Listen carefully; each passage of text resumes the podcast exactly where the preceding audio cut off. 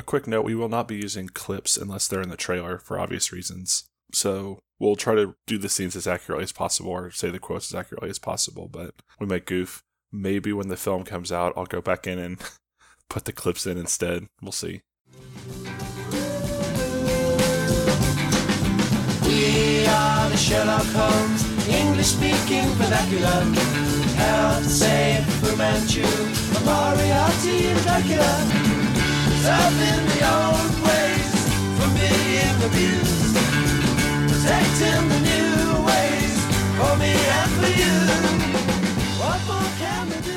Hello and welcome to a very special episode of A Study in Granada, a bi-weekly podcast where I, Mike Noel, a fan but not expert of the Sherlock Holmes canon, have roped my somewhat neophyte friend Jackson Eflin into watching the 1980s Granada television series starring Jeremy Brett, and we read the stories and we talk about it.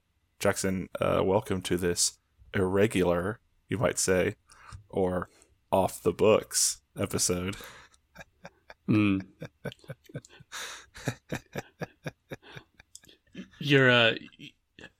not afraid of breaking the continuity? Not in a good cause. Thank you. You're welcome. So this Christmas, a film was released, and Jackson and I figured it would be in our purview to do a bonus episode. Makes it sound like it's a treat. An unasked for episode. Yeah, unauthorized. We went and saw the Will Ferrell, John C. Reilly, Holmes and Watson. Currently, as we're recording this, sitting at a 6% at Rotten Tomatoes. That is up from 4 from yesterday. And 0 from the day before. By the time you hear this, it may well be in the double digits. It wasn't. By the time you hear this, it might be in the Criterion Collection. It wasn't. I know, you're not that long of an editor. So, Jackson, do we want to start with a synopsis? Yeah, actually, that's kind of... We are going to spoil the whole thing, so if you're planning to watch it, you can turn this off now. However, I feel that if you're a fan of Sherlock Holmes movies, maybe you don't do that. Instead, you listen to all of Mike's podcasts, The Equalizers. Because... It's not this movie. That's fair. Some of them come close. Yeah. So, here's a really, brief, quick version of it, because, outside of the genre trappings of this film, I kind of like the plot. So, Sherlock Holmes is bullied as a kid and decides to shut off all emotions and become a crime fighter. And then he becomes Sherlock Holmes, the Sherlock Holmes.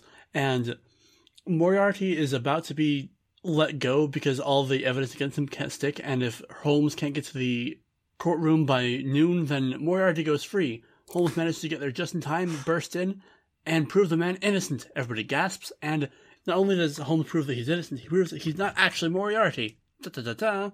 And so the man goes free. The salient point, real quick, is important to note, it is an identical look-alike of Moriarty. Yes. Also played by Ralph Fiennes. Yes. Continue. That was an important note to the... Right. More bodies start showing up. Solve this case in 4 days or I will kill the Queen. Signed, Professor James Moriarty. While doing so, he and Watson meet two lady doctors, Grace Hart and her patient, a woman with the mental age of a 4-year-old, ostensibly. Yeah, she was raised by feral cats, yes, according to Grace. And a slight spoiler, we don't find out she's actually a doctor till the very end of the movie. She is a feral cat child in Victorian dress for pretty much the whole movie. Mm-hmm. Which makes it weird when Holmes starts crushing on her. So yeah, Holmes starts crushing on Millie, and then Watson starts crushing on Grace, and this drives a bit of a wedge between Holmes and Watson. They do various crime-solving things, and eventually they're stumped, and Holmes consults his brother, which is a good scene, and Holmes comes to the conclusion that only someone who was in his confidence could be the perpetrator, and the only person he can think of is Dr. Watson. It wasn't. And Dr. Watson is set to hang. Sherlock Holmes feels some feelings about this, and then goes through Dr. Watson's stuff and realizes that Watson admired him, and he feels feelings about that and understands what it means to care about people. And understanding caring about people allows him to figure out the real motivation, that it was actually Mrs. Hudson, who's actually Moriarty's daughter. They manage to figure out where this is all going down, and they save Queen Victoria and everyone on the Titanic. Luckily, Watson does the big deed, and while people are thanking Sherlock Holmes, he's like, no, it was actually Dr. Watson who did the thing. And then he starts seeing Watson as more of an equal, and they go back to Baker Street to be co-detectives. I will point out that Holmes has his emotional revelation via a song written by Alan Menken of Disney fame. Yep, that Alan Menken. Basically every good movie from the Renaissance and Tangled and I think Galavant. I think we have to start at Holmes and Watson, not the movie. Yeah. The dynamic that we always talk about every episode. Mm-hmm. What do you think about their Holmes and Watson dynamic? I am conceptually into this idea. I think Watson wanting to be seen as an equal and respected by Holmes is a really good dynamic. I didn't like it here because the style of the delivery with Will Ferrell and John C. Reilly didn't work for me because it was closer to abusive and further from like a interesting dynamic and all that jazz. But I like the idea of it, and I think I want to see more like this, but not like this. My problem is that Sherlock Gnomes did basically a similar dynamic, and they did it better, which tells you a lot about this movie. I mean, also, I know Johnny Depp is a trash person forever. Mm-hmm. That's a decent movie, actually, Sherlock Gnomes. Yeah, you need to get to it. I think that might be a thing we do like a podcast about after second season. Yeah, we might. Yeah, we'll get a bonus episode in about Sherlock Gnomes, because we'll maybe touch on it more as we go through this movie, because there are several points that mirror Sherlock Gnomes in this movie. Wow. And Sherlock Gnomes does it infinitely better. Wow, that is impressive. I don't know how much you want to talk about it, because it will require me to spoil Sherlock Gnomes for you. A sentence I never thought I'd have to say, like, questioningly. Go ahead. I think I can survive having Sherlock Gnomes spoiled. So then the movie is about the characters of Gnomeo and Juliet. Gnomes are going missing. All their friends have go missing, and they run into Sherlock Gnomes and Dr. Watson. And Watson is very much the second banana to Holmes, and Holmes is completely oblivious and just kind of.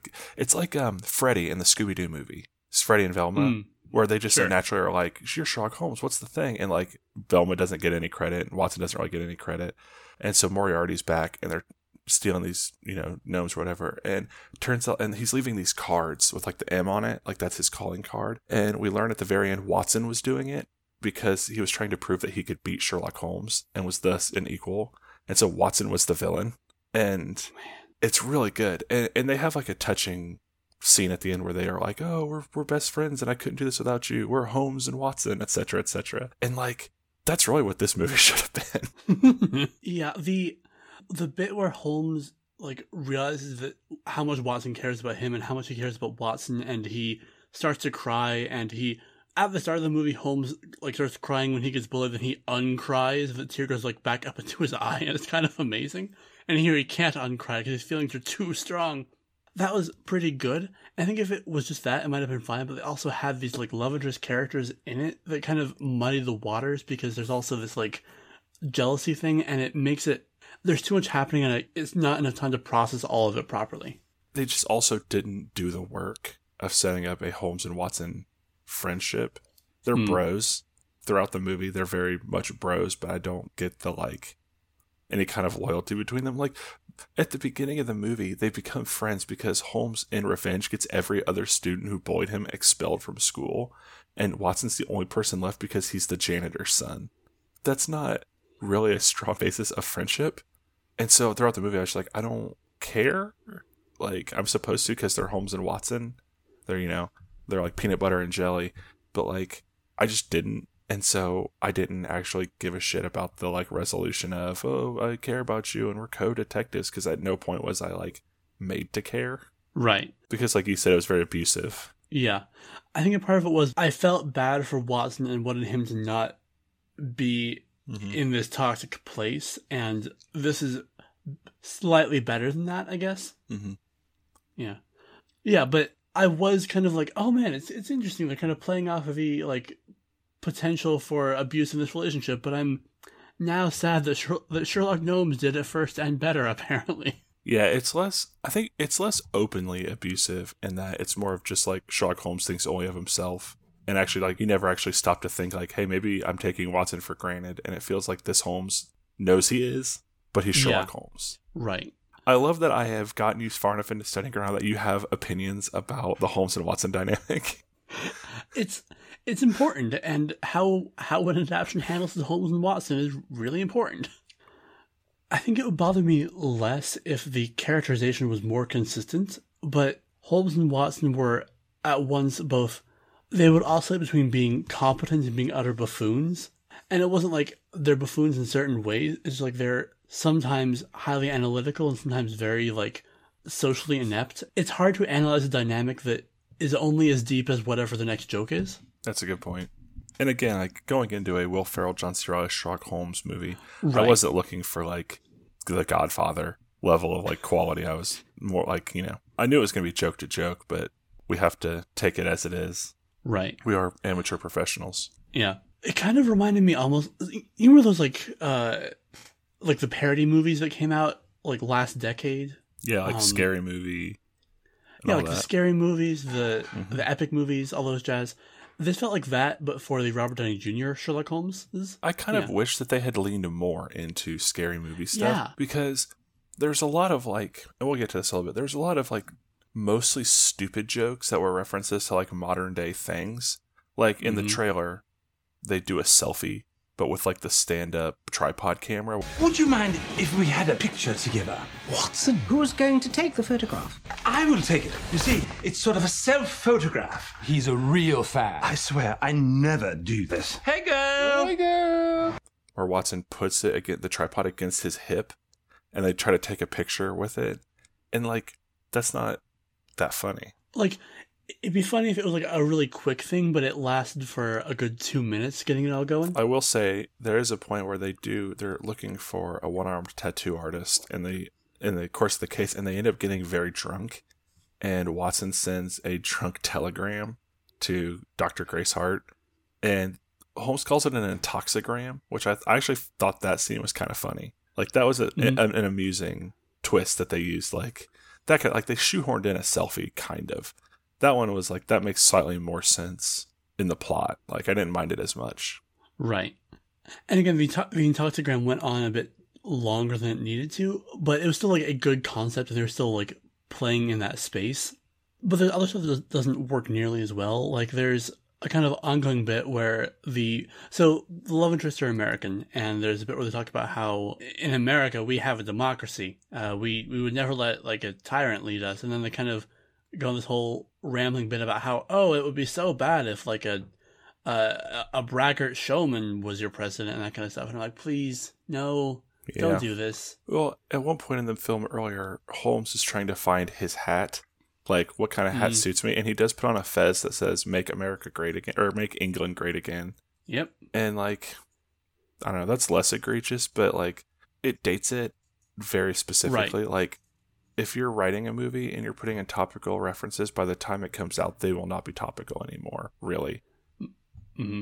And so, I don't know, like, the fez was a thing, like, okay, that's like, oh, okay, that's of its time. But the extended Trump scene was just like, why? I know that processing how bad the Trump presidency is like a thing we need to do in our own ways, but I feel like a lot of shows and movies don't do much more than a skin deep thing like, man, this isn't good, and that's about it. It's not enough.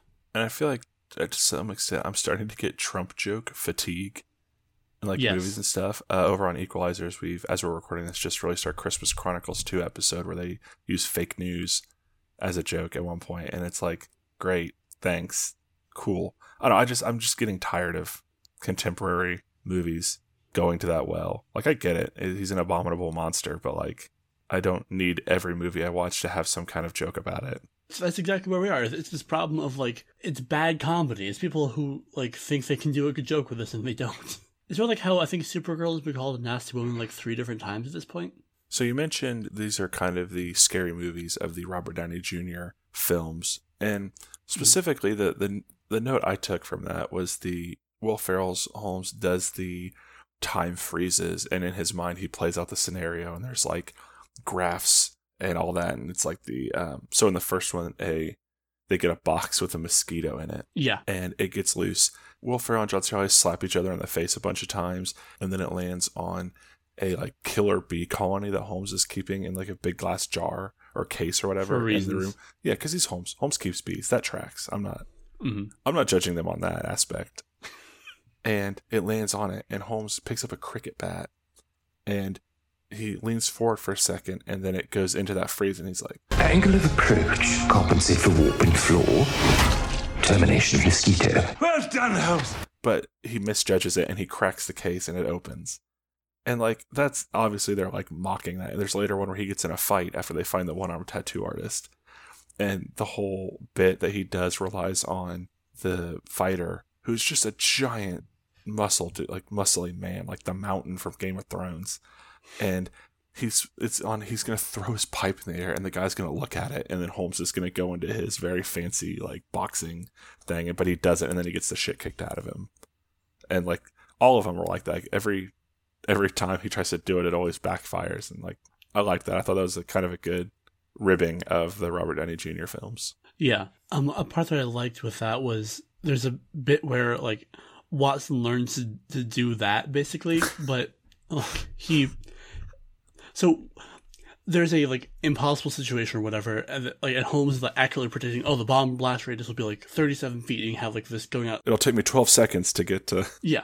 And Watson's the same thing, but he's like, 10, 20, math is hard. What's that? Is that a plus? Is that an X? I can't tell. That was really funny, and that was exactly the kind of ribbing that I wanted from this. Yes. I was into it. When we talked, and I've said this before, on Sherlocktober, I think I mentioned that I was, like, cautiously excited for it based on the trailer, because the trailer made it seem like there was going to be a lot of a lot more of ribbing the Holmes stories and some of the more recent movies, and it was going to kind of put the Sherlock Holmes myth feet to the fire, and we didn't get that as much as I wanted.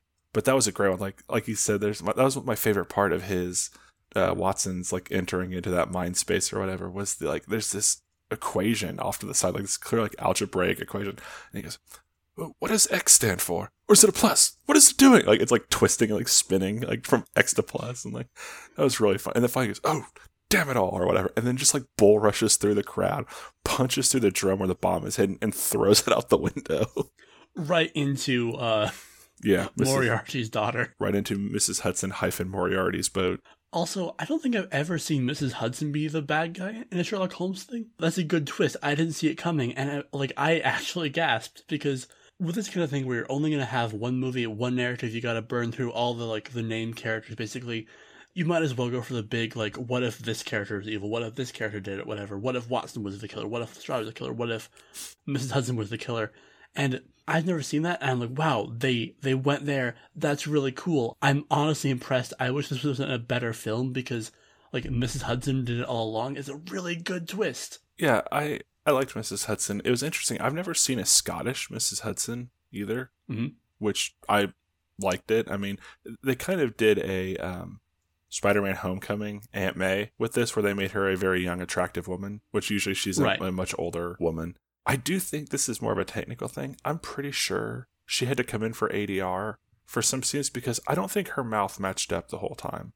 There were a number of scenes where her mouth kept moving just a little too long after she stopped talking. Clearly right. Saying words, not doing some kind of grinding of teeth or clenching of her jaw or whatever. She was clearly mouthing words. There is a joke towards the end about how they can't understand her, and I'm wondering if she had to come in and re-record her lines to be more Scottish. I stayed through the credits to see this, because I know in James Bond's first movie, Dr. No, and then in Goldfinger, two of the actors were hired on the promise that they could be understood very well in English, and then they couldn't.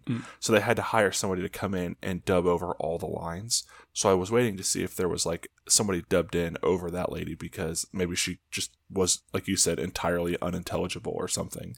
But there wasn't. So she did all the lines. So maybe... probably more likely in those scenes, they just the mic didn't pick her up as well as they thought it did, and so she just had to come in and reshoot redo the lines in ADR. But I liked her. I thought she was a good Mrs. Hudson. Yeah, both very over their shit, but also when she poisons John C. Reilly at Holmes's wish, like to test out this poison. She's like, "I'm sorry, Dr. Watson, he didn't give me any choice," or whatever. Like, very apologetic about like being part of their stuff, but also like at times super over their bullshit. Oh, okay. This is the Holmes and Watson dynamic thing we didn't talk about. I love the idea of Holmes poisoning Watson to see what the effects of a poison are, knowing that he has the antidote, but wanting someone to test it on.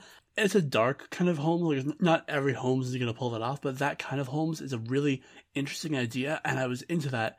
The joke went on too long because like the poison had like weird side effects, like turning you to a drama queen, making you afraid of spiders or whatever. A confused mime. Yeah, confused mime. So like it stopped being funny, but it was a cool idea that they just executed. And that leads to a point that I wrote down, that this movie never made a joke. It didn't run too long. Like every joke was at least two things too long. Yeah. And I know that the Will Ferrell, Adam McKay style is to shoot a scene and then shoot about 10 more takes where Will Ferrell and co just improvise stuff. And especially the scene where they were trying to get Mrs. Hudson's attention. Like, she was in some room, and they were screaming her name, which I actually kind of found amusing at one point, where Holmes is just yelling fire at the top of his lungs because they're trying to get him. And like, I think at one point Watson's like, "I've killed Holmes, Mrs. Watson, come quick," or something like that. That kind of made me laugh, but it did go like two or three things just too long. Like, every joke in this was just too long. Right. And, like, again, if you pared that down, like, the idea of them, like, screaming increasingly ridiculous things could totally work. But they didn't seem to be having fun. Like, the acting made me think that they genuinely thought that she should have just teleported into their room the second they wanted her, which made me not like the character as much. If it was a thing where, like, you know, they, like, "Mrs. Hudson," nothing. "Mrs. Hudson," then they start making increasingly fun with it. Mm-hmm. That could work better. Well, then it was revealed that she was having sex with somebody in Dr. Watson's bedroom. Oh, yeah. Which was why she was taking so long to answer their calls. A weird choice. Yeah. I mean, probably, I'll say it, this is the most sexual Mrs. Hudson we've ever had. Elementary has a fairly sexual Mrs. Hudson. But we know that the Mrs. Hudson from like the BBC Sherlock had a scandalous past, but... And I think she had something going with like the guy who ran the grocery store next door or something. Good for her. I think this is still the most sexual Mrs. Hudson, but get at us, fans. Right. @in_Granada on Twitter. Listen, I am 100% here for like a Mrs. Hudson backstory that's like the scandalous adventures of Mrs. Hudson or something. That sounds great, honestly. The Scarlet Lady. God, yes. Anyway, The Woman of Baker Street. 221 D's. My God. In reference to jokes that went on too long, etc. On the one hand, I want to just touch on this very quickly. There's also overly specific visual jokes. There's a point where Holmes and Watson decide they're going to go undercover to look for the one-armed tattoo artist. And Holmes puts on this fake mustache or whatever, which is a great scene. I've talked about this before. Yes, I love the Holmes as master of disguise. He puts on this very clearly fake mustache. You can still tell it's him. And he like turns around and Watson draws a pistol. "What have you done with Sherlock?" "Why, Watson, I never left." "Oh, amazing." And like that was legitimately funny. But then Watson's character was a down on his luck shit salesman. And so like Holmes like tears off his sleeves and he reaches down into the street to pull up like a handful of horse shit to like smother on his suit. And it's like steaming. You didn't need that. Why? Why was it steaming? I mean, realism, but also, like, in this movie, like, any other, if this had been, like, the Granada series, or even, like, the BBC Sherlock, for whatever reason they had horseshit in the street, I'd have been like, okay, realism, I guess I understand. Like, I'm still not a fan, but I get it. This movie, like, why? Like, somebody specific was like, that horseshit needs to be steaming. We're going to CGI that. Or they made practical effects. Nah, like, health and safety wouldn't let you put something like that hot next to an actor who you cared about. No, it's... Sorry, it's John C. Reilly. You said an actor who you cared about. Ooh. That's fair. It's probably practical. Hopefully. I don't want to get too into it because, like... Yeah, we don't need to. I just want to touch on it briefly. Yeah. Right, but, like, this movie put a lot of effort into things that maybe it didn't strictly need to put effort into, and I don't understand why. That being said, there were some amazing background jokes. Like, most of the background jokes were, like, my favorite jokes of the whole show. Or movie. So, like, for example, we talked about the bees that Holmes frees trying to kill that mosquito. And that was a very funny scene in its own way because Watson draws two pistols and just starts firing at swarms of bees with pistols, which I thought was very funny. Like a good, just like reaction of like he's panicking, so he's just shooting guns inside an apartment at bees. And eventually they like let them out the window and they fly away. And then like 30 minutes later in the movie, they're walking past a guy who's reading a newspaper and the headline says, "London terrorized by swarm of killer bees." Yeah. Which was like a very good joke there. There's one where they stop with the horse shit thing. They get out of their carriage, and as they're walking and talking and like doing this whole thing, in the background, these like five women of the night knock out the driver, drag him in the street, beat the shit out of him, and by the time Holmes and Watson walk away, this dude's next to their cart trying to sell it. I didn't know he was trying to sell it. That's amazing. Yeah, like at one point, either they start to walk away, and he's like, "Horse and cart, get your who wants a horse? Like buy a horse and cart," or like he's just selling it now. Or back to the newspaper headlines. There's the end. The climax takes place on the Titanic before it like sails. So which you know, 20, 30 years before it actually historically did sail. It's fine. It's whatever. It was steaming, which was super weird. God. But Grace Hart, the doctor lady, who's been kind of the joke is, oh, she's a woman doctor. How ridiculous! And like the headline says, what was it? Titanic sinks. Woman doctor saves 700 lives. Yeah. Again, funny. But they had that running gag in there. And I appreciate that she saved a lot of people and that she made it out. I liked her. She was pretty cool. This is Rebecca Hall, who's been in kind of a lot of comedy things, but she's also been in a few, like, sort of respectable things. Like, she was in Iron Man. Speaking of Dr. Hart, I want to touch on this. Her patient, in quotes, Millicent/Millie, the feral cat woman, played by Lauren Lapkus. What'd you think of her? I was super uncomfortable with everything. I kind of expected them to have a reveal that she wasn't actually a cat woman and she was just, like, messing with them. And then, you know, they reveal that and she was just, like, pulling her leg and stuff. And I'm like, cool, that's what I wanted. But then she's still actually into Sherlock and, oh, no, I don't want this. I want this to be 100% like an Irene Adler situation, not a BBC Irene Adler situation. Right. Not most of the visual medium Irene Adlers, because it's a common failing to have her be in love with Sherlock Holmes and vice versa. Right. It was uncomfortable because they were like, haha, she has the brain of a child, haha. She honestly, Lauren Lapkus kind of saved that part, though, in a way, because she's just so funny in general. Like, her facial expressions were so fun. And on the Titanic, they save the day, and Grace blows Dr. Watson a kiss, and he catches it and puts it to his lips, and then Holmes is like, oh, I should do that. And he blows a kiss at Millie, and she just cocks a shotgun at him, like, suddenly, like, what are you doing? And, like, her facial expression sold it. It was so good. Like, that was really funny. Like, Lauren Lapkus was having a great time here.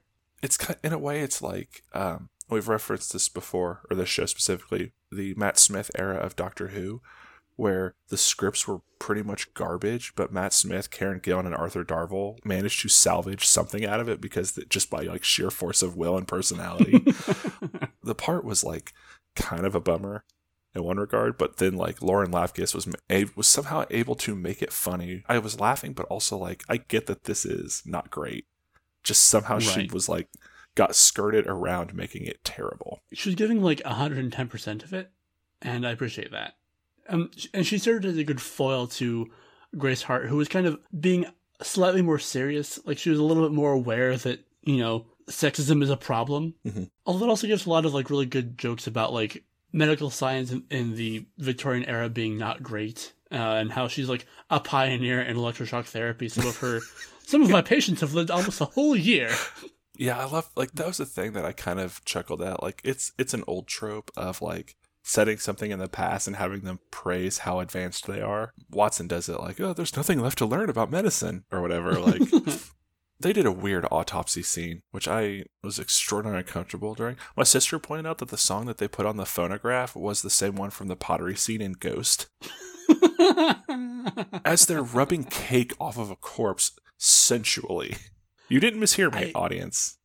That's the scene. I looped like the "this is weird, this is funny, this has gone on too long, this is weird, this is funny" loop several times. I think I've come down on the side of kind of liking that scene actually, but also I didn't watch this with my family, so that helps. It wasn't.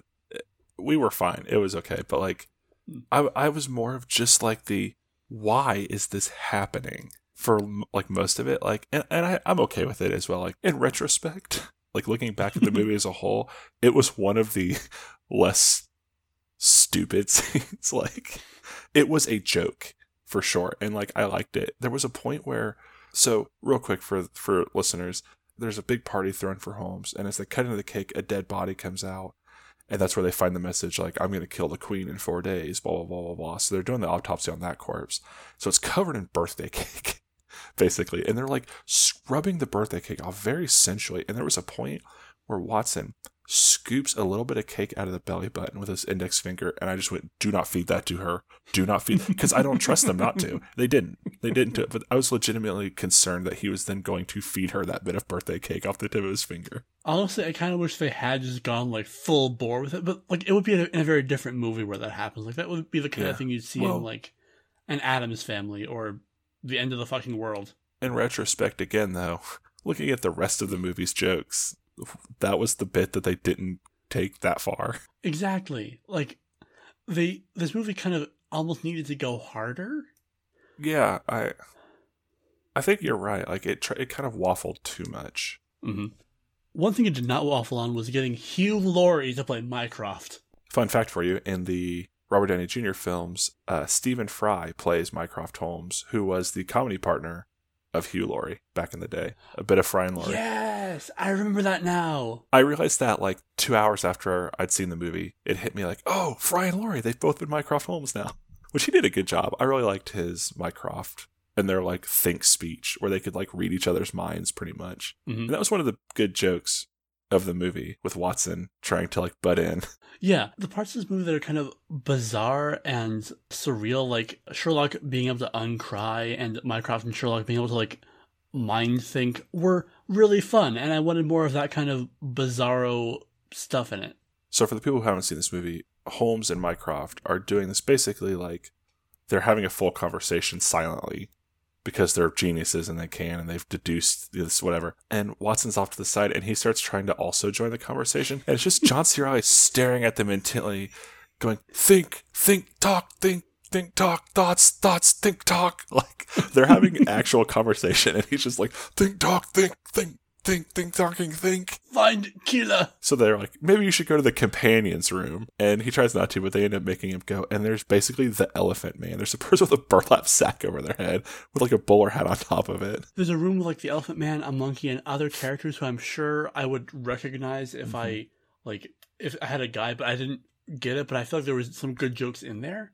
I think they probably just took like standard sidekick tropes, like an animal, a little British child or whatever. Like, sure. We have a lot of the jokes are not that great, but there's one that made me laugh really hard. Sure. It's kind of an obvious one, honestly, but it was still good. They're going through the list of suspects and like, wait, what if Mrs. Hart is the killer? And Sherlock's like, no, don't be silly. She's an American. She would have used a gun. Yeah. And Watson nods like, oh, of course. And that joke is in and out and gone, and they don't like dwell on that thought. And I'm like, okay, wow, that was dark but funny, and you like executed that well. Thank you. Like, I know the joke is America has a gun problem, and that's not actually that funny, but it was still like a good like dark humor moment. Similarly, a joke I really liked was they're at the bar and they're a little bit sloshed, and Watson goes, Holmes, they have boxing here. And it cuts to them with like betting slips yelling as orphans are boxing. And it's like two of the street urchins we've already seen. But like one of them's Bella Ramsey, who most people will know as Leanna Mormont from Game of Thrones. And who we know as Mildred Hubble because we have good taste in films. And she's also Hilda on the Netflix show Hilda. But they're boxing, and one of like this little scrawny kid just knocks her down and jumps on top of her and is about to just start wailing on her, and a referee pulls him off, and Watson's like, unhand that child, and I think Holmes is like, I want him dead, or something like that. Like, they're just like so into the orphan boxing. That was a nice like you said, kind of a dark touch of like, oh, orphan boxing, oh, but like also done just very like in and out and done right. It helped that it was actually like fairly well choreographed. Like, I was impressed. I'm trying to think, because I'll say it, I chuckled a lot throughout this movie. I know that you probably didn't. I found that when Will Ferrell is at his best, the joke is like you laugh at it because it surprises you more than anything. But when you rewatch it, it's not as good. Like, it's never as good the second time around. A lot of the jokes are shock value. There are a few things that kind of early on that put me in an antagonistic place, so I was kind of less inclined to laugh. And I think I probably, if I'd had like a few beers or whatever, I probably would like this a lot more. Sure. So let's touch on Holmes has feelings. Yeah. That's how I phrased it in our notes.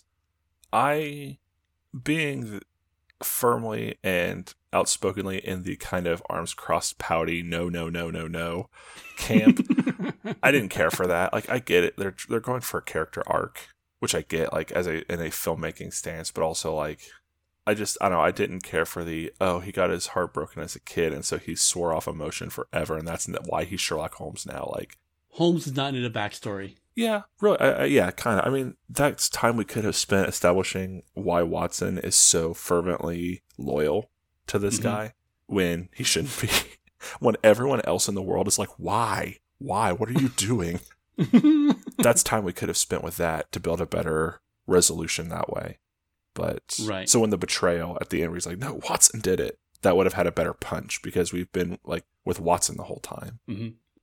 I think the idea of Sherlock realizing that the feelings he's repressing or not coping with are clouding his judgments, and that he, you know, him realizing, oh, I'm not entirely rational. I do have emotional like influences, is a good arc. It's just, it was done really badly here. I don't think they needed the backstory for that that arc to happen. Like, I love we talked about this with his final when they're on the Titanic and he can't do the like thinking it through like he always does, because at every point he's like, see, Millie, think about how deep her eyes are. Oh, forget about the bomb. Oh, I forgot about the bomb. And then it explodes in his like scenario. It's like, all right, time to bomb exploding, 37 seconds. And like, he just keeps going back, and every time he like happens to see Millie and forget about the bomb and it blows up. If I'm taking this as the like, okay, this is happening, this arc that I'm not a fan of is happening, that was a good means of like bringing Watson then into the like the driver's seat. Right. And like, if Millie, there was something like uncomfortable, like at the time we thought she was a 4-year-old thing, I'd be super into that. That made me go, But like, if it were for that bit, like if it was just an Irene Adler or whatever, I'd be like, yeah, that's a good use of your jokes there. Sure. Speaking of the Titanic, you wanted to talk about Watson and the Titanic. So the whole arc is Watson wanting to have respect, and he saves the day, and everyone like praising Sherlock Holmes, and Sherlock is like, no, this is Watson. It's all Watson here. From now on, I want you to remember the time that Watson saved the Titanic. When you think of the Titanic, I want you to think of Dr. John Watson. He says, my favorite bit was he says, whenever you think of your loved ones, your family or friends here on this boat, think of the name Dr. John Watson. Was the one that really got me the most. Yeah, that was really funny to me. Like, that was a good use of like dramatic irony for a period piece that worked really well. I liked that. For these characters, it was still a good arc because Sherlock doesn't know the boat's gonna sink. So to him, it's just like, this is an actually good thing. So it worked and it was still funny, but it still had that like darkly comedic tone of, wow, people died. I was into that. You mentioned at the end when we learned that Millie isn't the feral cat child that we thought she was. And I actually kind of liked that scene a little bit. He says like, oh, I wasn't actually in love with you. I was doing an experiment on emotions or something. And she then immediately breaks character. She's like, well, that's good because I wasn't in love with you. I was doing an experiment on male ego. It's like very clearly hers like, well, of course I knew that. And I was doing an experiment on you about. And they keep doing like a back and forth. I'm like, well, I was doing experiment. And then they just start kissing very badly. And they break. And Holmes goes, you may not believe this, but that was my first kiss. And very like full smock, she goes, me too, we've already mastered it. And like, I thought that was a pretty funny joke. Like, it was like, there's, again, I think if I'd been in a less antagonistic space, I would have liked that scene a lot more. Oh, sure. Like, now that I'm thinking about it, when I've had some distance from the overall movie, I'm like, yeah, that was funny. Why wasn't I laughing more at that?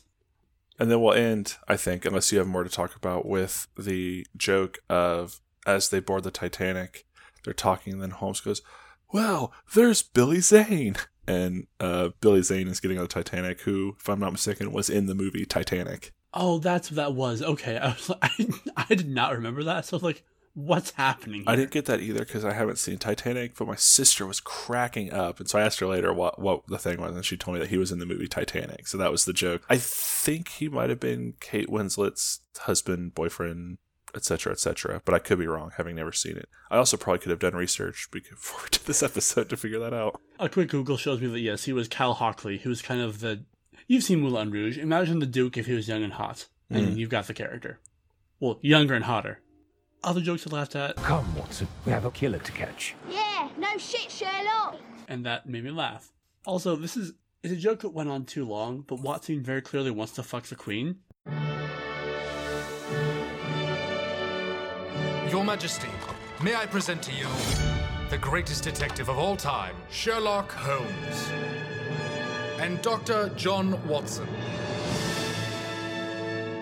I love you. Watson? Oh! Whew, what a looker, right? Queen Victoria, who's like in her 80s at least, which normally I wouldn't have laughed at, but Philosophy Tube just released a 30-minute video exploring the problems with monarchical thinking and why we need to abolish the monarchy through the lens of sexual attraction to the Queen that has a twist ending. And I'm thinking of that video the whole time, and if you haven't seen it, you should go watch it. We'll put a link in the description. It's very good. I understood most of those words.